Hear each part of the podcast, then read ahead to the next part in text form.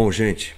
Dando continuidade aqui no Novamente de hoje, estamos conversando sobre os excluídos, traçando um caminho bíblico, tentando entender da melhor maneira possível o coração de Deus quanto aqueles que tanto precisam e tanto têm necessidade. Para isso, estamos observando a maneira como Deus institui a sua nação, o seu povo, que nós chamamos de povo de Israel.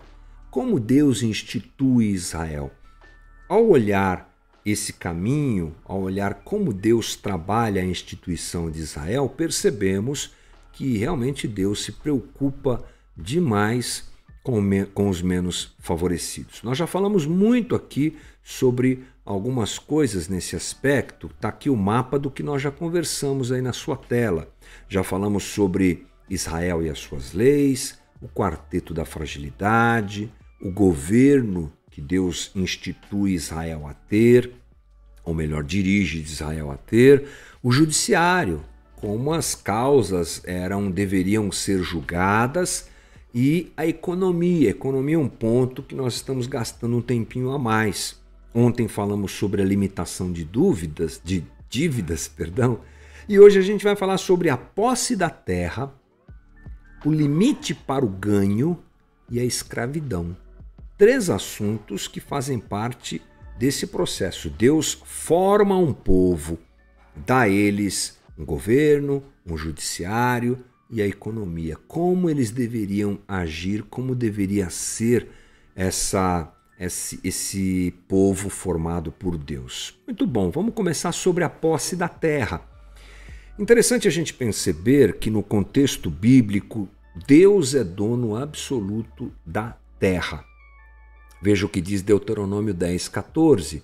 Ao Senhor, ao seu Deus, pertencem os céus e até os mais altos céus, a terra e tudo o que nela existe. Portanto, mediante a sua lei, essa que é dada a Israel, o título de propriedade de qualquer espaço não dava ao dono ou ao possuidor daquela terra o direito absoluto sobre esse espaço.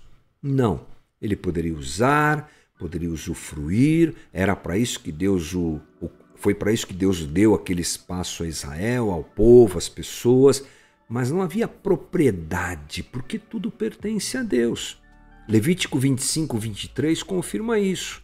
A terra não poderá ser vendida definitivamente, porque ela é minha e vocês são apenas estrangeiros e imigrantes. Então ninguém podia ser latifundiário, proprietário de muita terra. Sabe que interessante? É que as negociações aconteciam, uh, mas Deus instituiu um instrumento de ajuste para essas relações. Nós falamos sobre isso ontem aqui também, o chamado Ano do Jubileu. O ano do jubileu era o quinquagésimo ano corrido, e neste ano as relações eram ajustadas. Além do perdão de dívidas que nós conversamos ontem, também nesse ano do jubileu a terra era devolvida às tribos e famílias que a receberam originalmente quando da entrada de Israel em Canaã. Olha que instrumento de preservação maravilhoso, gente. Quando acontecia, portanto, o ano do jubileu, as terras voltavam a ser distribuídas, deveriam voltar a serem distribuídas por tribo e por família, como foi quando Josué entrou com o povo na terra. A ideia era equilibrar a realidade das famílias, porque em 50 anos muitos poderiam ter ganho muito e terem possuídos, possuído muitas terras, e em 50 anos outros poderiam ter perdido a sua terra. Imagina um filho uh, que tem um pai meio atrapalhado e ele, por exemplo, faz dívidas e faz dívidas e faz dívidas e perde a terra da família. O filho acaba sendo oprimido por uma ação que não foi causada por ele mesmo, mas no ano do jubileu tudo se regularia, é, é, tudo se acertaria, tudo se é, encaixaria novamente. Uh, Russell Shedd diz assim que a tendência humana natural de adquirir mais e mais terra, criando um monopólio, não deveria ser permitida. É muito claro isso. Percebe-se então que aquilo que nós chamamos de usufruto da terra por parte das famílias que originalmente receberam aquela terra tinha como objetivo preservar os herdeiros, é o que eu disse agora há pouco, que poderiam ser administrados, perdão, que poderiam ser prejudicados pela má administração da família. Muito bacana isso, né? Uh, Keller diz assim, Timothy Keller, observamos a relativização máxima da propriedade particular. Na média, cada pessoa ou família tinha pelo menos uma vez na vida a chance de recomeçar. Não importava o quanto houvesse sido responsável com suas finanças ou quanto estivesse atolado em dívidas. Gente, esse é, um, é uma lei econômica que preserva e livra as pessoas da pobreza e da miséria, né? Mas tem mais. Pense em tudo isso dentro de um contexto de economia de uma nação. O quanto isso nos mostra o interesse de Deus pelos mais pobres. Mas tem mais, olha, vamos pensar sobre o limite de ganho, é verdade. Bom, nós vivemos numa sociedade capitalista moderna. Esse é o jeito que a gente vive aqui no Brasil. E a máxima dessa economia é lucrar, lucrar e lucrar. E é bem conhecido o desequilíbrio econômico, econômico que essa direção causa. Por quê? Porque para que se consiga o lucro, invariavelmente a vida é desvalorizada. Eu não preciso te dar exemplos a respeito disso, mas isso é muito claro. Homens exploram homens, porque o que importa é o ganho. Mas Deus, diante dessa formação de Israel, ele direciona o povo a limitar seus ganhos, como forma de proporcionar uma distribuição de renda aos menos favorecidos. O Timothy Keller ele usa um termo que é esse que está na sua tela aí, que ele elaborou diante dessa realidade. Ele chama isso de lei da respingadura.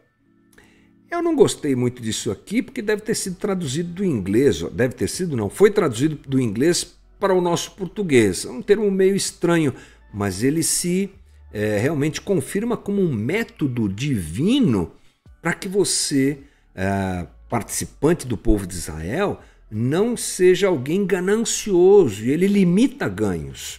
Então veja que coisa interessante. Quando uma colheita é feita, diz assim Levíticos 9, de 9 a 9 e 10. Quando fizerem a colheita da sua terra, não colham até as extremidades da lavoura, lavoura, nem ajuntem as espigas caídas da sua colheita. Não passem duas vezes pela sua vinha, nem apanhem as uvas que tiverem caído, deixem-nas para o necessitado e para o estrangeiro. Eu sou o Senhor, o Deus de vocês. Isso é incrível. Isso é incrível. Um agricultor, ele, naquela época era com certeza a prática mais uh, usual, não deve ser ganancioso. Colha, passe uma vez só, deixe o resto para os mais necessitados. É um limite para o ganho, né? Você sabe muito bem que essa, essa lei ela é aplicada é, dentro de Israel, dentro de uma história que nós conhecemos bem. De quem é? Ruth. Ruth, que junto com a sua sogra Noemi, depois de uma tragédia familiar, se dispõe a colher espigas no campo alheio e assim é salva da miséria que, que se abatia sobre a sua família. Olha só o que Ruth, a Moabita, disse para Noemi. Noemi, perdão. Vou colher espigas no campo daquele que me permitir. Vá, minha filha, respondeu Noemi. Muito, muito interessante isso. Vale ressaltar que Deus quer preservar tanto aqueles que vão se apropriar do que cai, do que sobra, mas também o agricultor. Talvez na tua cabeça já tenha vindo aquela ideia assim: ah, mas e, e se, se, esse pessoal exagerar? E se, se, se esse pessoal invadir as, as plantações? Olha só a lei do Senhor em Deuteronômio 23, 23, 24.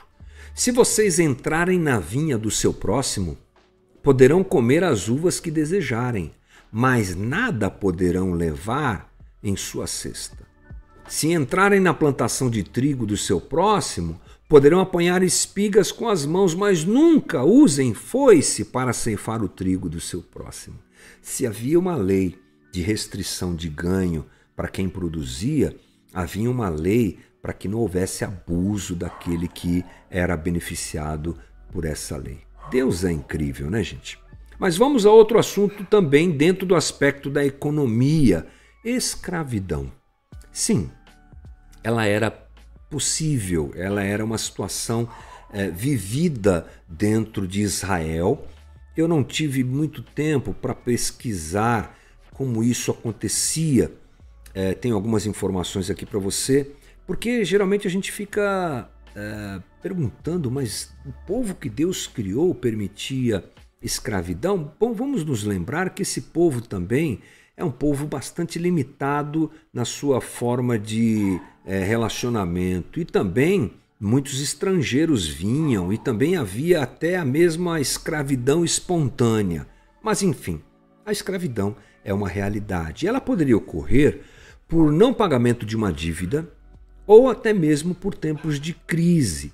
Mas a escravidão deveria terminar no ano da libertação. Diz assim: se seu concidadão hebreu, homem ou mulher, vender-se a você e servi-lo seis anos, no sétimo ano dele há liberdade. Não se sinta prejudicado ao libertar seu escravo, pois o serviço que ele prestou a você nesses seis anos custou a metade de um serviço, do serviço de um trabalhador contratado. Além disso, o Senhor, o seu Deus, o abençoará em tudo que você fizer. Baseando-se, inclusive, nesse texto, é, é um, um teólogo, diz assim: um irmão se torna escravo uma irmã escrava, mas eles continuam irmão e irmã. O mandamento de libertá-los depois de seis anos, no fundo, baseia-se nesta relação. A pessoa com quem se fala também fora, como agora o irmão escravo no Egito, e essa pessoa deve agir de acordo com essa experiência. Os, os israelitas foram escravos e Deus os libertou. Portanto, Aquele que tem uh, o domínio sobre um escravo não pode esquecer disso e deve beneficiá-lo, como também foi beneficiado. Mas existe uma outra coisa interessante dentro desse aspecto. Quando um escravo fugisse do seu amo, a recomendação a Israel era que o fugitivo fosse acolhido e bem tratado. Olha o que diz aqui Deuteronômio 23. Se um escravo refugiar-se entre vocês, não o entreguem nas mãos do seu senhor. Deixem-no viver no meio de vocês pelo tempo que desejar e, e, e em qualquer cidade que ele escolher. Não o oprimam, porque já é alguém sofrido, já é alguém que faz parte daquele grupo fragilizado. Sobre isso, Kruseman também diz assim: todo escravo, e é claro que nessa linguagem inclusiva também se pensa nas escravas, tem o direito irrestrito de estabelecer-se em qualquer lugar no meio do povo de Deus e começar a vida nova, sem ser incomodado. O povo inteiro torna-se um lugar de asilo para os escravos fugitivos. Muito legal, mais um pouco dessa conversa que nos leva a pensar sobre esse tema à luz do texto bíblico. Como a gente deve lidar com os excluídos? Bem, Hoje fechamos o tema economia. Quantas coisas entendemos, como Deus preserva as pessoas, como Deus não quer que o homem explore o outro homem, como Deus, ao criar seu povo, que, nos lembremos, não segue essas afirmações, essas determinações ao pé da letra, Israel não segue isso, e são rebeldes diante de Deus, mas isso é outro assunto. O assunto aqui é o que Deus quis, o que Deus desejou.